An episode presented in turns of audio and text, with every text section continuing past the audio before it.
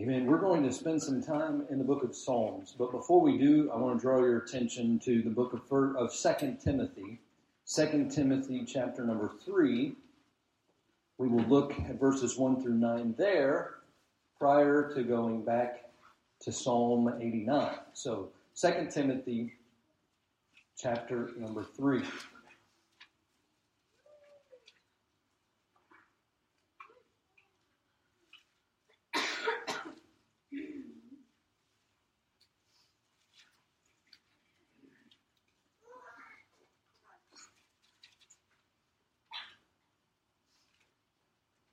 With the year 2020 in mind. 2 Timothy chapter 3 and verse number 1.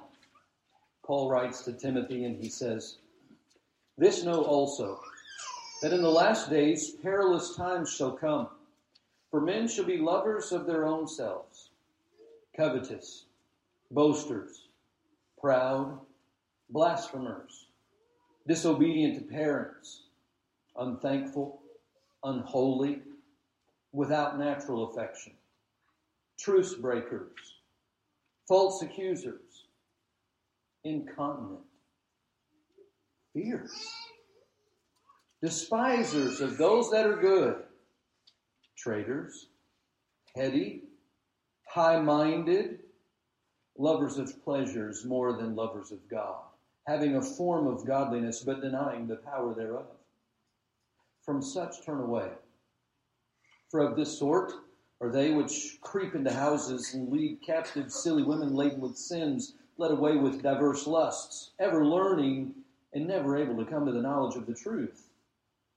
Now, as Jannes and Jambres withstood Moses, so do these also resist the truth. Men of corrupt minds, reprobate concerning the faith. But they shall proceed no further. For their folly shall be manifest unto all men, as theirs also was. Verse 10, he says, Thou hast fully known my doctrine, manner of life, purpose, faith, long suffering, charity, patience, persecutions, afflictions, which came unto me into, at Antioch and Iconium and Lystra. What persecutions I endured, but out of them all the Lord delivered me. Yea, and all that will live godly in Christ Jesus shall suffer persecution. But evil men and seducers shall wax worse and worse, deceiving and being deceived. But continue thou in the things which thou hast learned and hast been assured of, knowing of whom thou hast learned them, and that from a child thou hast known the holy scriptures, which are able to make thee wise unto salvation through faith which is in Christ Jesus. All scripture is given by inspiration of God and is profitable for doctrine, for reproof, for correction, for instruction in righteousness, that the man of God may be perfect, truly furnished unto all good works.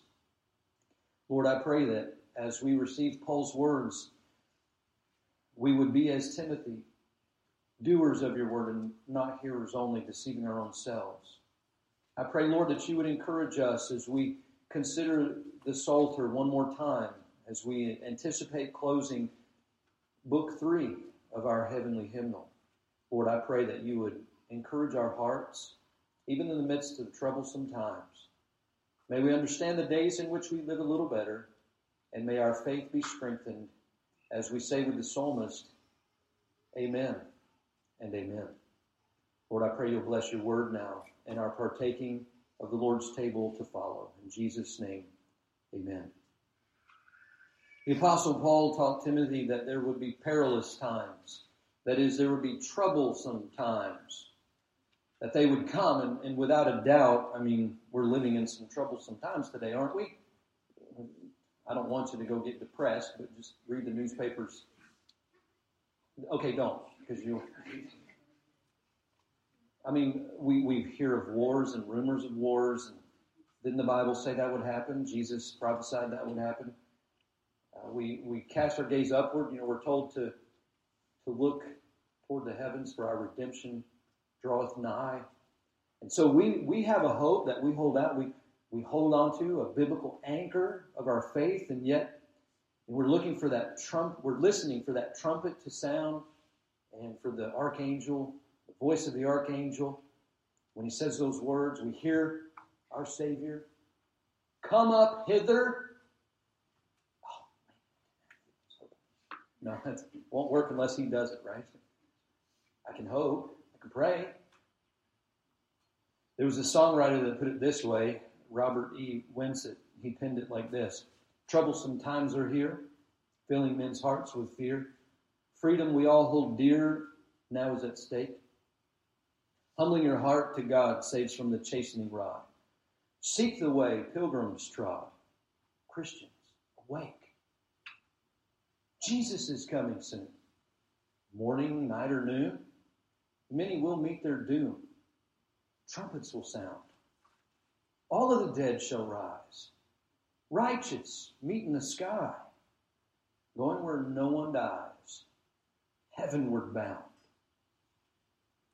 Troubles will soon be o'er happy forevermore. We'll meet on that shore, free from all care. Rising up in the sky, telling this world goodbye, homeward we then will fly. Glory to share. Sounds better when you sing it, doesn't it? You're singing it right now in your head if you know that song. As we continue our time savoring the Psalter, we come to the close of Book 3. Uh, I'm excited to be here because this means we're about to be in book four. And as we start climbing out of book four, we're going to approach book five. And as we get closer to book five, we're going to be seeing more hallelujahs along the way. And yes, we're going to take some time to go through Psalm 119 if the Lord allows. And He tarries His coming. But it'll be a blessing all the way. Psalm 89 is, uh, is a psalm that has interested me it is tied to Psalm 88 via the, the inscription. You'll notice that these are both Ezrahites that write these two psalms. So there is a connection. When we studied through Psalm 88, it was one of the most difficult sermons I've ever delivered because it, it is a psalm that is unique in the fact that there is no concluding praise, there's no concluding uh, uplifting. It just is is a dark psalm. But when you take them both together, it makes it a little bit better. So as you read through Psalm 88, and if you keep reading into Psalm 89, you read these words I will sing of the mercies of the Lord forever. One Ezrahite closed with Lover and friend hast thou put far from me and mine acquaintance into darkness. And the other Ezrahite picks up his song right where he left off enter stage right, if you will, and I will sing of the mercies of the Lord forever. With my mouth will I make known thy faithfulness to all generations. Even the generation living in perilous times, in troublesome times, when things don't always make sense. Ethan the Ezrahite. As you study Psalm 88 and Psalm 89, you can sense there's a, there's a deep, deep distress. An Ezrahite would be one who is esteemed of great wisdom. 1 Kings chapter 4 and verse number 31 tells us a little bit about that. Great wisdom. What wisdom, what discernment does it take for us as believers to know the times we're in? To have wisdom to face the day of trouble. I don't know what the original context was. It's not given in the inscription like other Psalms. But there are plenty of things that we can think about through the Bible, can't we, that would fit Psalm 89. If I had to pick one to lean on, again, I'm not going to be dogmatic about it, but if I had to pick a, a time when this would have been written, my guess, please hear me well, it's a guess. That's all it is. My guess would be that David the king of Israel has just passed off the scene. Solomon has taken over in his stead. Solomon has now passed off the scene and handed that torch to his son Rehoboam.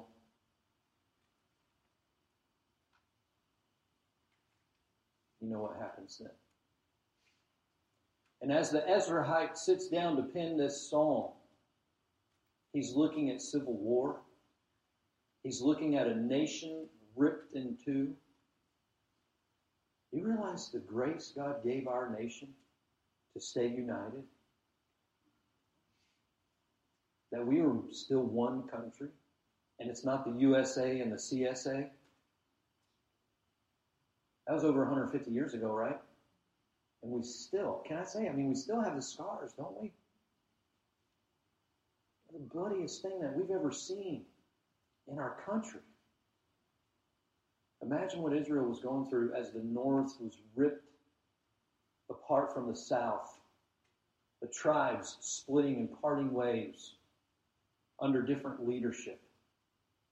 Rehoboam trying to hold on to Judah and Benjamin and, and the southern areas where Jerusalem is and the temple, and, and Jeroboam taking the northern tribes away from God, far away from God into idolatry. The sins that Jeroboam would lead Israel, the northern ten tribes, into prior to their captivity of Assyria. If I had to pinpoint a time that I, you know, would guess when this was penned, it would be when, for all intents and purposes, here's an Ezrahite sitting down with quill in hand, with parchment before him on his scroll, and he's thinking about the state of his country, and he's he has serious questions because he knows the promises about David. And yet, where he looks, from his vantage point, for all intents and purposes, that Davidic covenant is as good as null. And yet, how can that be? Theologically, you understand, this just tears God apart. Because God cannot lie. God is a God who keeps his promises. And he promised very clearly and very adamantly that David's seed would be forever on the throne of it. And now, their nation stands ripped apart. And Rehoboam's reign is even being called into question. There are other times, obviously, we could try to pinpoint, but um, I think reading it with something like that in the back of our mind helps. Maybe you want to imagine Jerusalem when it was sacked by Shishak, Pharaoh of Egypt. 1 Kings 14, 25 to 28, and 2 Chronicles 12, 1 through 12 will give you the backdrop for that. When Shishak and Egypt came against Rehoboam.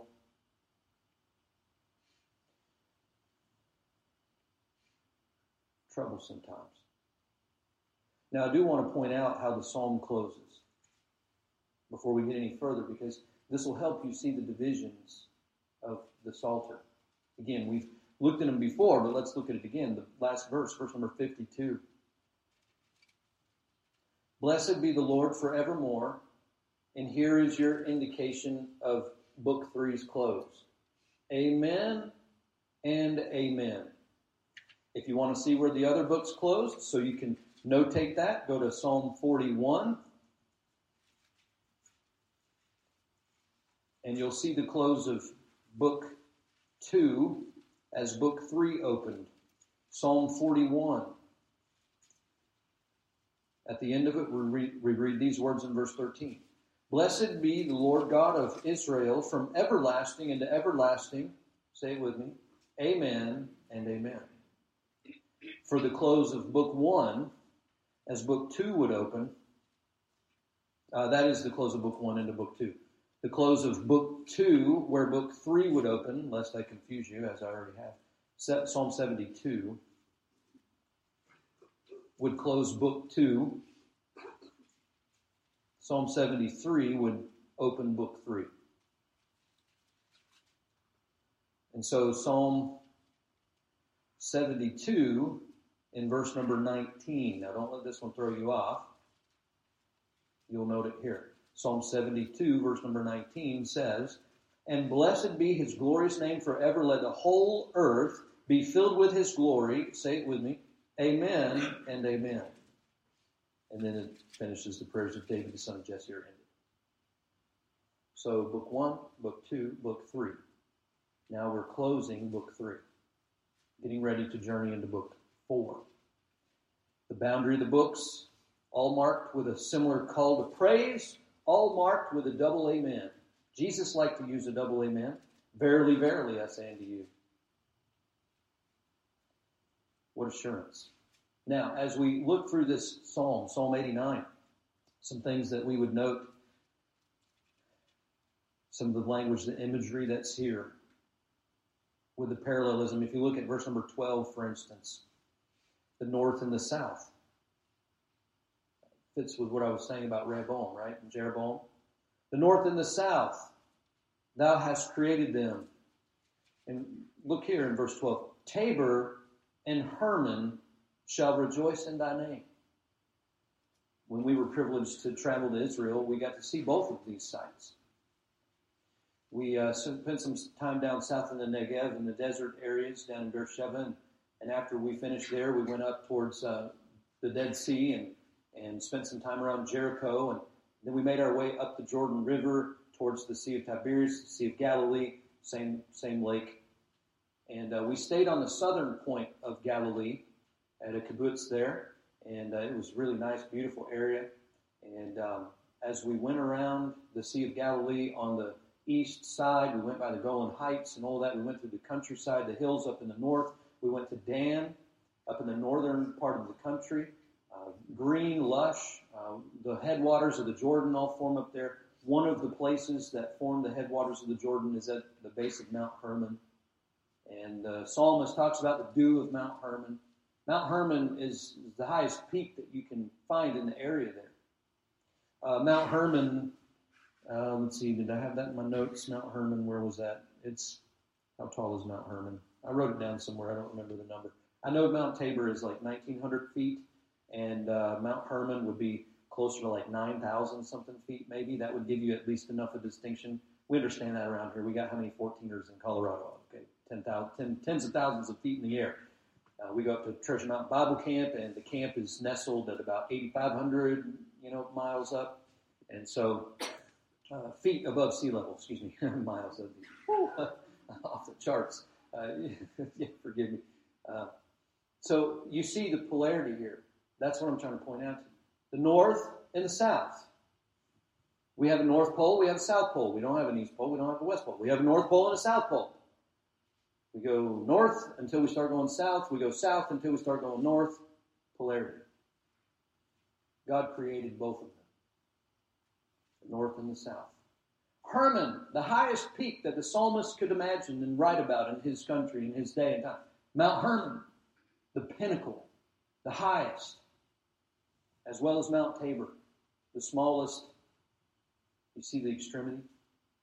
God is there in every bit of it whether it's a vessel of honor or a vessel of dishonor, if we're used to the Lord. Now, I want to be a vessel of honor, and I believe Paul is encouraging Timothy to be a vessel of honor. And there are ways you can do that for the Lord. But regardless, God gets the glory, whether it's a vessel of honor or a vessel of dishonor.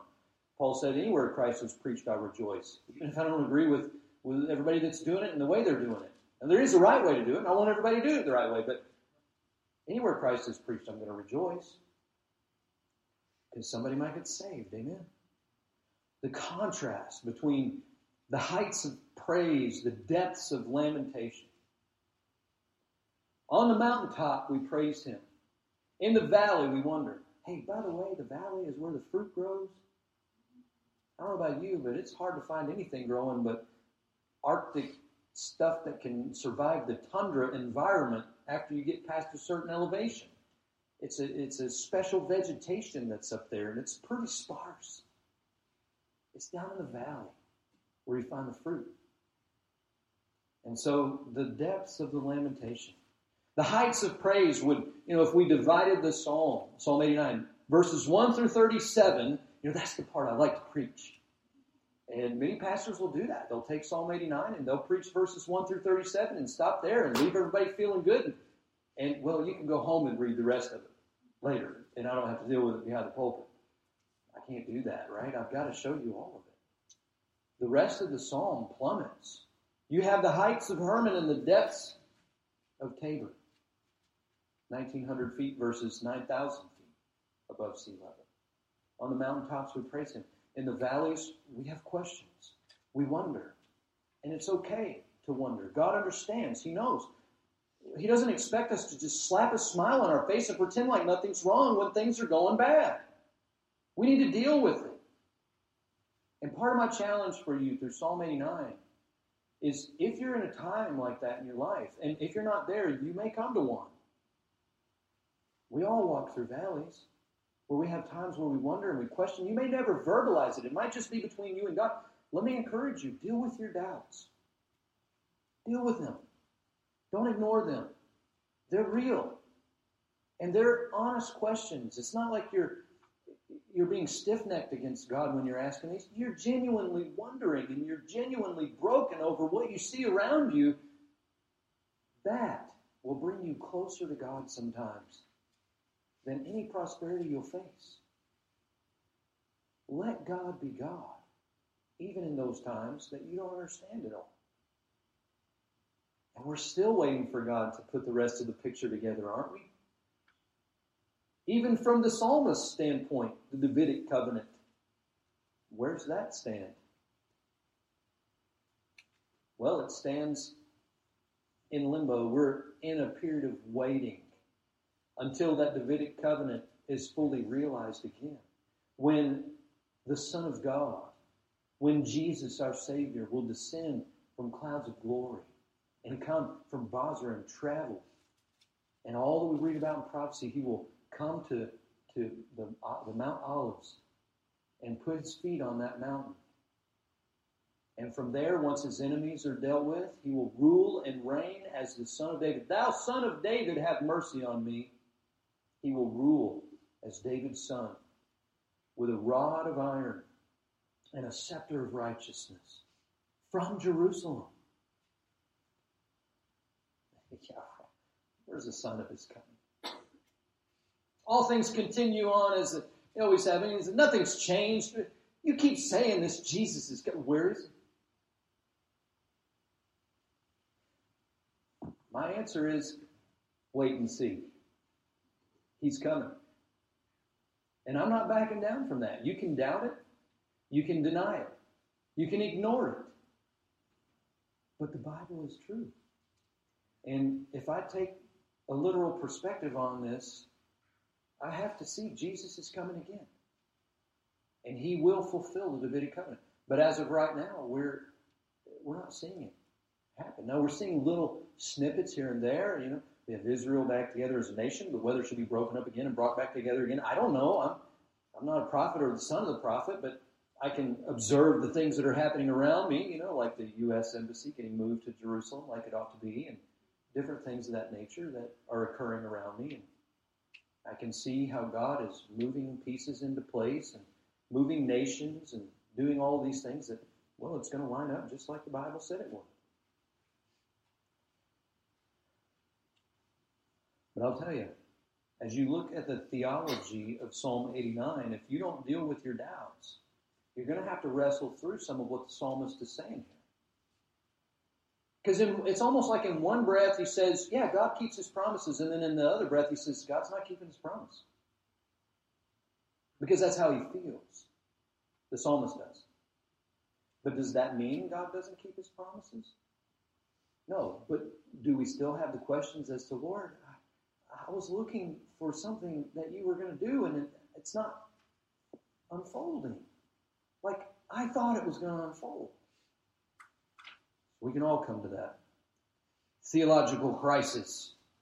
One writer said it this way Theological crisis is too cerebral a phrase to capture the anguish experienced when the unfailing love of God seems to have failed and when the faithfulness of God seems to have evaporated into unreliability. Throughout this psalm, do pay attention to the mercy. Uh, well, it's translated like this loving kindness. Loving kindness. You know, old J. Vernon McGee says the, the little girl, that's the, that's the jam that is put on the bread when you ask for toast, right? Loving kindness. Loving kindnesses. Love that. What a beautiful picture. I just asked for toast and I got jam on it. Amen. That's good stuff. Jelly, whatever you like. Loving kindness, chesed, is the root word behind that in Hebrew. Chesed, the loving kindness. And then the other thing you want to note throughout the psalm, woven throughout the psalm as you read it and study, is faithfulness.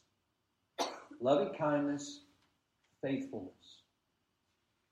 This is what we have to bring into our heart and mind. Is God's loving kindness still available? Is his hesed, has it expired? Well, the, the obvious answer is no, but we still have to wrestle through the question to get to that conclusion, don't we? The faithfulness of God. He said he'd do this and he's not doing it. It doesn't look like he's doing it. Is he really faithful? Well, we know the answer. Yes, in our head we know he's faithful, but in our heart, do we really bring that into line with our head? Do we really feel like he's being faithful to us? I would encourage you as you deal with any doubts you might have about his loving kindness, about his faithfulness, let your knowledge guide you, not your heart. In other words, let what you know lead the way. You'll be biblical if you do that. Because we're told to grow in the grace and knowledge of the Lord Jesus Christ. I don't always feel the way that I like to feel. But what I know about what God says in His Word, this is unchangeable. And if God promises to be faithful, then whether I feel like He's faithful or not doesn't change the fact, doesn't change the truth that He is faithful. If I'll just wait long enough, and that's the hard part, right? Maybe I'll see God. Can, I mean, can we depend on Him? Is He reliable? If He's saying He's going to be faithful and He lets us down, can I really depend on Him? These are some of the things you got to work through. Can I really rely on God the way that I'm supposed to? This will help you grow in, in your faith. This will help you go grow in your trust because you'll learn to lean on Him more and to trust even when you can't see. This is the question can God be relied on? This is the, the tormenting question when what we experience seems to contradict what the Bible teaches theologically. This is what I know about God. This is what I'm going through. It doesn't line up.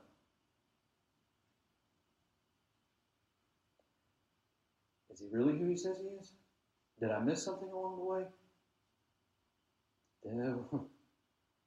These are big questions.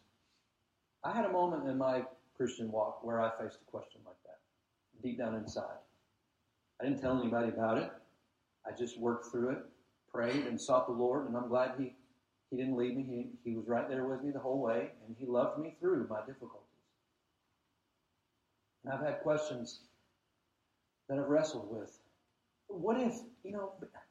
It usually would come up when I would start studying about what other people believed. You know, whether it was Jehovah's Witnesses or Mormons or you know, different things, different ways that people believe, different whatever you want cults, religions, whatever. And the question that I faced was, what makes me any better than somebody else? I'm not. I know I'm not.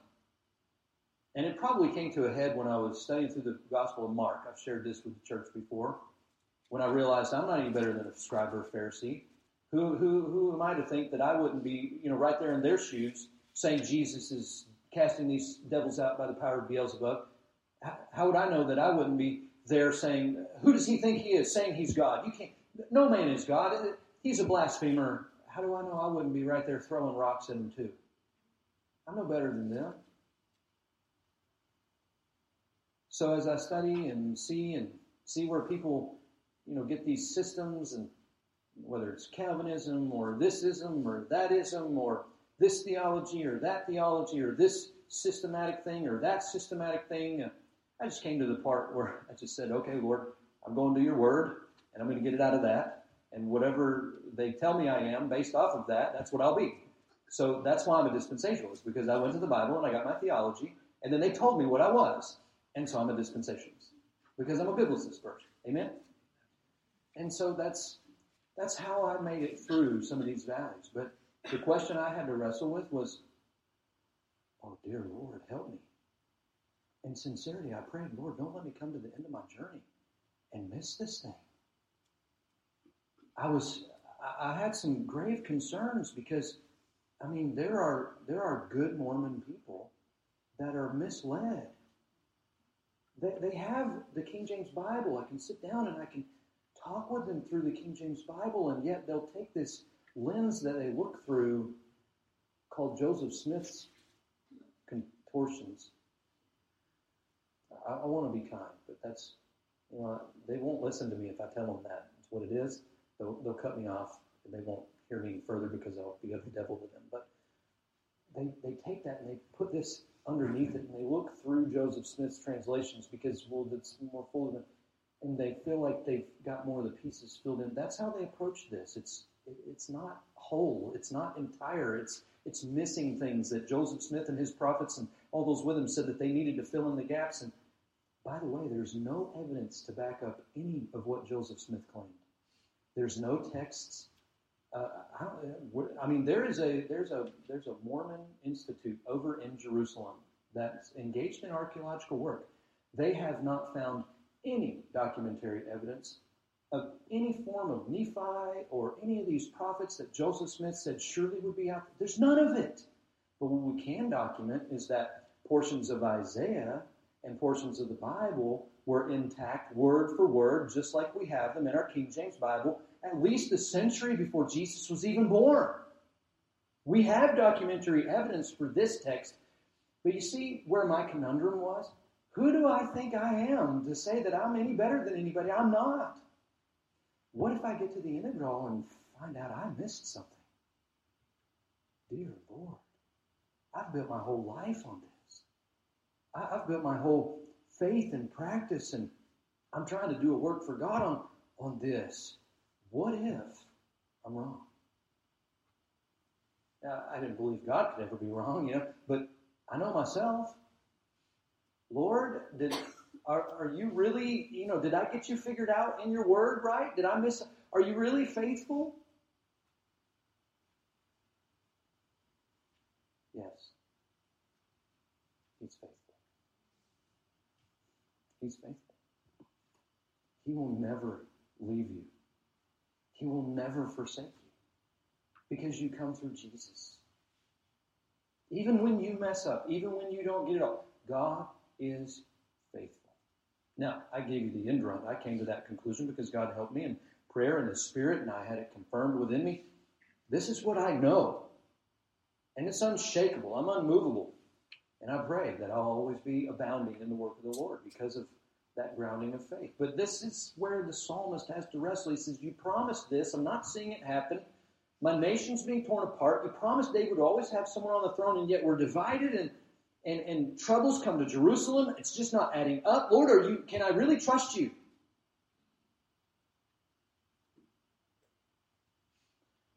I want to say it's good stuff, but it's bad stuff in a good way. Are you with me? It's in those times where you get closer to God and He reveals powerful things. I mean, we have terror threats today around us, we have riots going on, we have killings happening all around us. Other factors of great concern 2020, an election year. Button your chin strap real tight. It's going to be a rough ride. It's going to be rough. Our country's very divided. It scares me to think about what could happen if we lose our moorings to the point that we're at odds like we were 150 years ago. God help us. We don't need more bloodshed. God help us. Let's be civil. Even if we can't agree, let's be civil. And let's be Americans first. And well, let's be Christians first, amen. And then Americans. But all of this going on, you know, we look at Psalm 89. It's a psalm written when troublesome times had come upon God's people. And I'll tell you, this psalm offers some wisdom on what to do, how to handle troublesome times when they're on us we can have confidence that our God and His chesed, His loving kindness, is unfailing. His mercies are certainly new every morning. But I want you to have more confidence in that. This psalm will help you. It opens up with a high note of praise. I will sing of the mercies of the Lord forever. It's good for you to put scripture to song. My mouth will I make known thy faithfulness to all generations. Psalm 89. That's a good hymn. The truth is taken right from here. That's how the psalmist begins. He says, I will sing of the mercies of the Lord up until I don't want to anymore. Forever. Forever. So that's the backdrop. The psalmist is not reneging on anything that he is going to say about God's faithfulness. Let's understand that as the backdrop. He will sing of God's faithfulness forever. And so the questions he deals with does not negate God's faithfulness. Just because he's feeling one way doesn't mean God is. No, we learn a little bit of who, who God is in this psalm.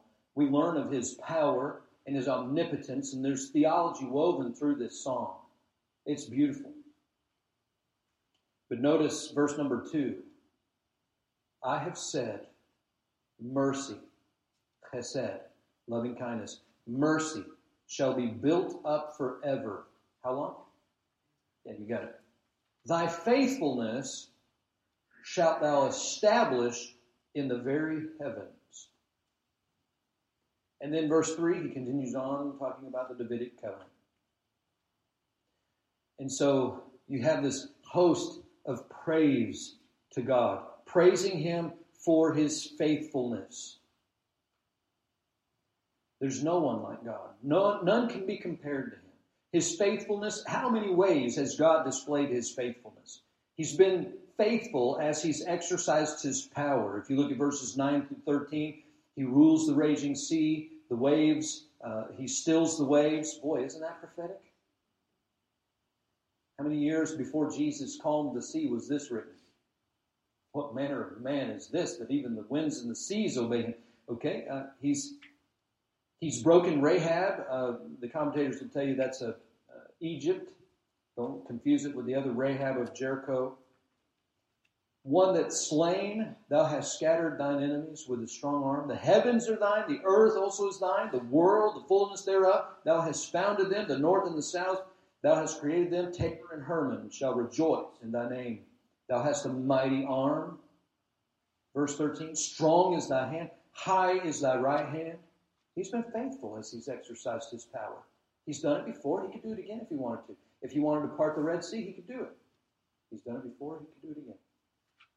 How has he demonstrated his power? Well, he crushed the sea monster, he crushed Rahab, I think there's a lot that goes into that. Jesus just summarized it like this. He said, I beheld Satan as lightning fall from heaven.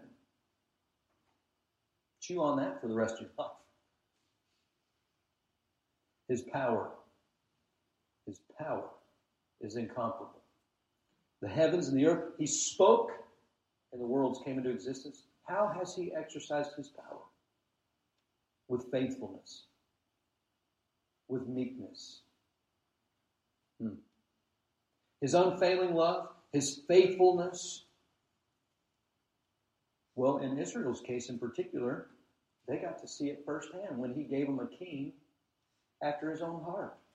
When they picked the wrong one, he gave them the one that would be best for them King David. They have seen his faithfulness, they have seen him uphold his word. The covenant that he made with David, 2 Samuel chapter number 7. If you want the backdrop to it, it's clear. David would have a, a son to sit on the throne forever. And you've got to work through some things because by the time you come to the genealogies of the New Testament, you find out Israel doesn't have a king on the throne by that time. The last king of Israel went into captivity and never came out, earthly speaking. And so by the time you come to Jesus, you have two genealogies listed because God did something miraculous. He kept his promise both ways. He kept his promise to David through Jesus, and he kept his promise to Jeconiah. That's a really bad one. Really bad promise. Because he promised David he would have a son sit on the throne forever. He promised Jeconiah none of his children would ever sit on the throne ever again, period. God was done. And so, how does he keep both of them? he did it because Joseph's adopted, keyword, earthly father was Joseph, descended from Solomon, descended from David. That would be the line of Jeconiah. And it's tragic that Joseph's biological son could not be the one to meet the promise of the Davidic covenant. But it can never happen because God made a promise to Jeconiah for his wickedness that he would never have a son sit on the throne. Yet, God is still faithful to David. How? Because you trace Luke chapter 3 and the genealogy of Jesus there, and we find out Jesus is born of Mary, who descends from David through Nathan, a different son. Thereby bypassing the line of Jeconiah. All the way back to David. God keeps his promises. He is faithful. We just have to let him work in his own time, not on ours. Powerful. And so this covenant promise is what's at the heart of the psalmist's questions in Psalm 89 because he can't see how it's all going to work out. Everything looks broken from his point. What does he do? What do we do in troublesome times? Number one, sing to the Lord. Sing unto the Lord. Verse number one Sing of the mercies of the Lord, sing of them forever. Make known his faithfulness to all generations. I mean, there's so much that we could say about singing. Brother Mike encouraged us to do that earlier, to get involved in the music ministry, to use our voice for the Lord. Make a joyful noise unto the Lord. All ye saints. Praise him. Sing. Music is a gift from God. We must steward it well. But music will be one of the first things that pulls you out of out of what you're going through when you're wrestling these questions. Just go back to those songs. Let the Holy Spirit bring those back to your mind. I will sing of the mercies of the Lord forever. You want some to put to Scripture, you know, you can put many to Scripture, but one way to help you when you're at the bottom, one person said, it's to sing. Psalm 40, verse number 3 He hath put a new song in my mouth, even praise unto our God. Many shall see it and fear and shall trust in the Lord. Psalm 144, verse 9 I will sing a new song unto thee, O God, upon a psaltery and an instrument, instrument, instrument, instrument of ten strings. I will sing, will I sing praises unto thee. Ephesians chapter 5, if you want the New Testament on it, verse number 19. Speaking to yourselves in psalms and hymns and spiritual songs, singing and making melody in your heart to the Lord. Colossians 3:16 says it like this, "Let the word of Christ dwell in you richly in all wisdom." How are you going to do that? teaching and admonishing one another in psalms and hymns and spiritual songs, singing with grace in your hearts to the Lord. You direct your song to Him and you sing not to an audience of people, but you sing to an audience of one in heaven. You sing to God. And you let your music, your song, your joyful noise, you let that come up before him. He already knows you through and through. And I'll tell you, that song will become a prayer. And it'll work on you, it'll work in you. And God just might consider it a sweet smelling savor, don't you think? Learn to use a hymnal. You know, I'm sad that I'm seeing more and more churches get rid of the hymnals and just go to the screens. We have the screens and they're great, but I think it's too much of a crutch. Why? Because I mean we're getting away from even seeing music on the on the page, and it is true for me. I mean, I go to churches that don't have them. I'm looking everywhere I can because I want the notes, man. I want to sing that bass line. I want to sing that tenor line. You know, you ladies, you want to sing that alto or you want to sing that melody. And so by putting those parts together, we harmonize and we emphasize the melody, always emphasize the melody, right? Because that's where the message is. But that's just beautiful. That's just beautiful. And we miss that when everybody is singing in unison on the melody. We, list, we, we miss the, the, the support and the, you know, those, those bass parts that are singing on different parts and the alto that's doing this over there. It's the congregation becomes a choir at that point. And I just love going to churches that the churches know how to sing and, and you hear those congregations lift the roof. You want a church that'll do that. If you ever get a chance to be in Oklahoma City, uh, go to Southwest Baptist Church down there, and I'll tell you, they, they lift the roof off that building when they're singing hymns. Uh, one day maybe we'll get there and we can we can compete with that. But I'm telling you, they just they sing with fervor and gusto, and and you know they're singing to God and they're singing to the Lord, and and it just I don't know, it just uplifts you, and I can't even describe how it makes you feel to be in an environment like that where everybody's singing the same the same message and they're all convinced about it. It's powerful. It's one of the most powerful witnessing tools we have as a church for anybody that visits, by the way. They come in and they see each of our church family lifting their voice up and singing to God like there's nobody else around but Him, and they're just singing to Him and singing with everything they have. Sing to the Lord. What do you do in troublesome times? Don't stop singing. Don't stop singing. Sing louder. Sing to Him. Direct your praise to Him. Secondly, praise the Lord. Verses 5 and 6, the heavens, Psalm 89 says, The heavens shall praise thy wonders, O Lord, thy faithfulness also in the congregation of the saints. For who in the heaven can be compared unto the Lord? Who among the sons of the mighty can be likened unto the Lord? Hey, if you want to get God's attention, maybe you should start praising Him. You think? You might start listening? I think so. But thou art holy. Psalm 22, verse 3. Thou art holy, O thou that inhabitest the praises of Israel. Where does God inhabit? Where does He live? He lives in your praise. Why don't you start praising Him more? What do I praise Him about, Pastor? Praise Him for who He is. Praise Him for His salvation, for saving you. Praise Him for His mercy. The list could go on and on. I could give you psalm after psalm for this. Praise God for how He answers your prayers. Don't let it go unnoticed.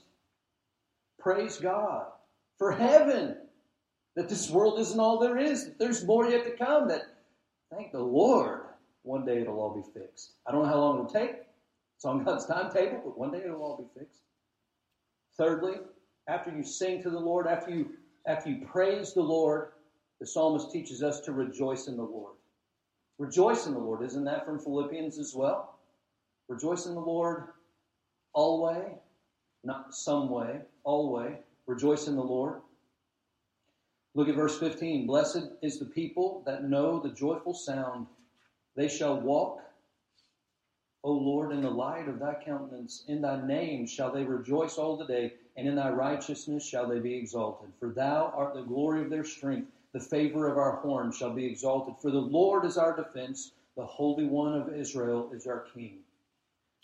Joy is different from happiness, isn't it? Because happiness many times is hap. It's dependent on circumstance. Joy is not. Joy is something deep down inside. It's not dependent on circumstances. You can take away my happiness, but you really can't take take away my deep down inside joy. I've got the joy, joy, joy, joy.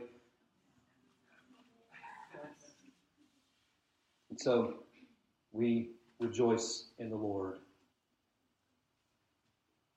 Chesed. Emunah, that's his faithfulness.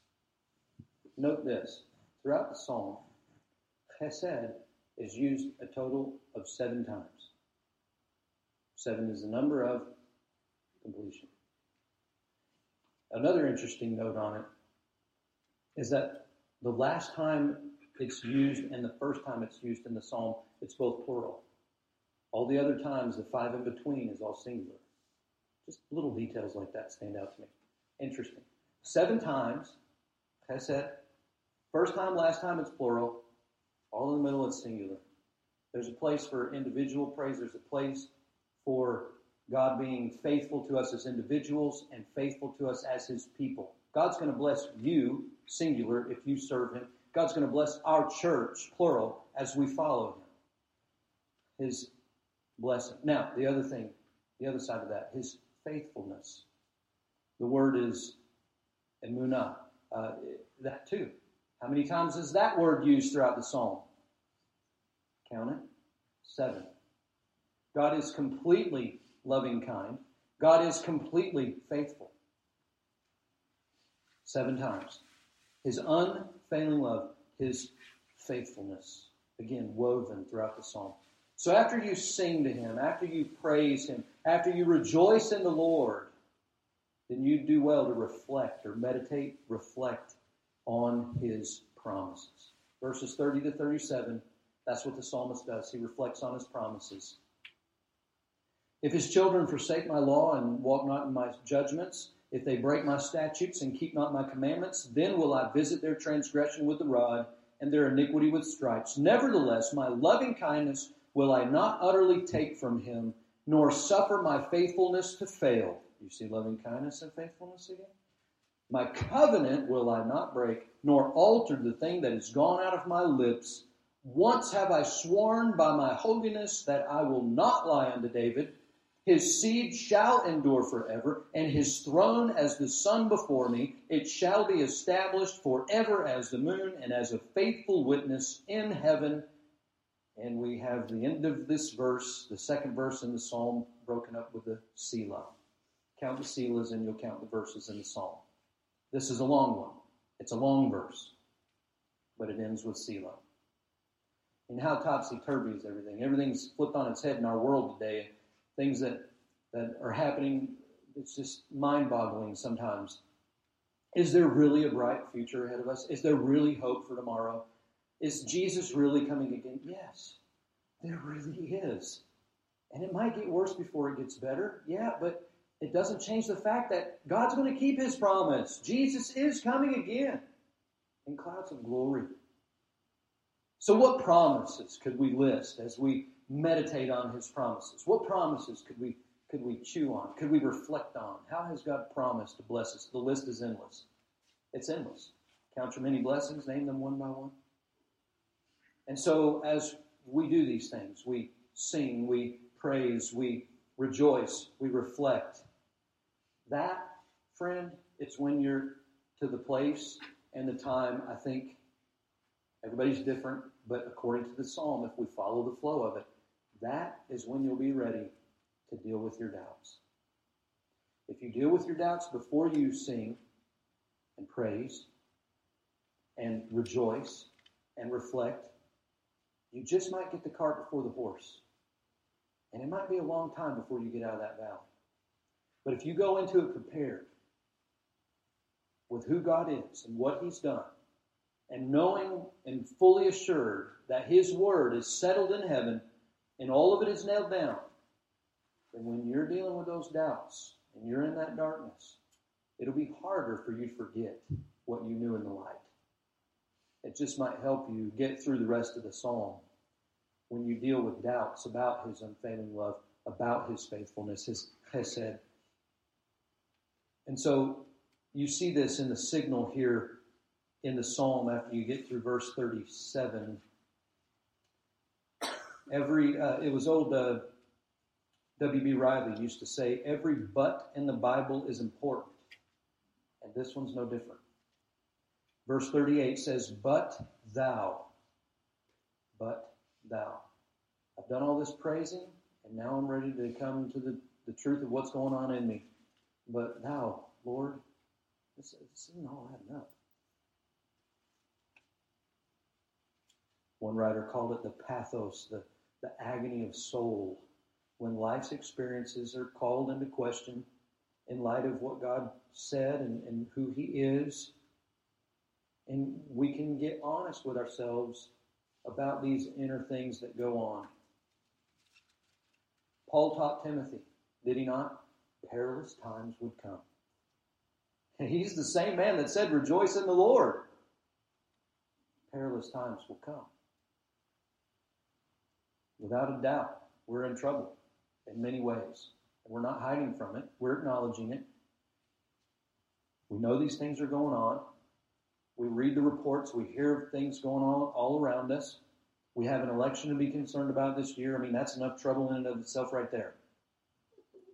We're looking upward, and yet what's going on down here, it's just in turmoil. How do we balance that? We're looking, we're we're looking for Jesus to come. We're listening for that archangel, for the voice of the archangel. We're listening for that come up hither, anticipating that someday, and yet this world's in turmoil. We're waiting for Hermon. We're living in Tabor. By the way, many think Tabor is where the transfiguration happened. Interesting.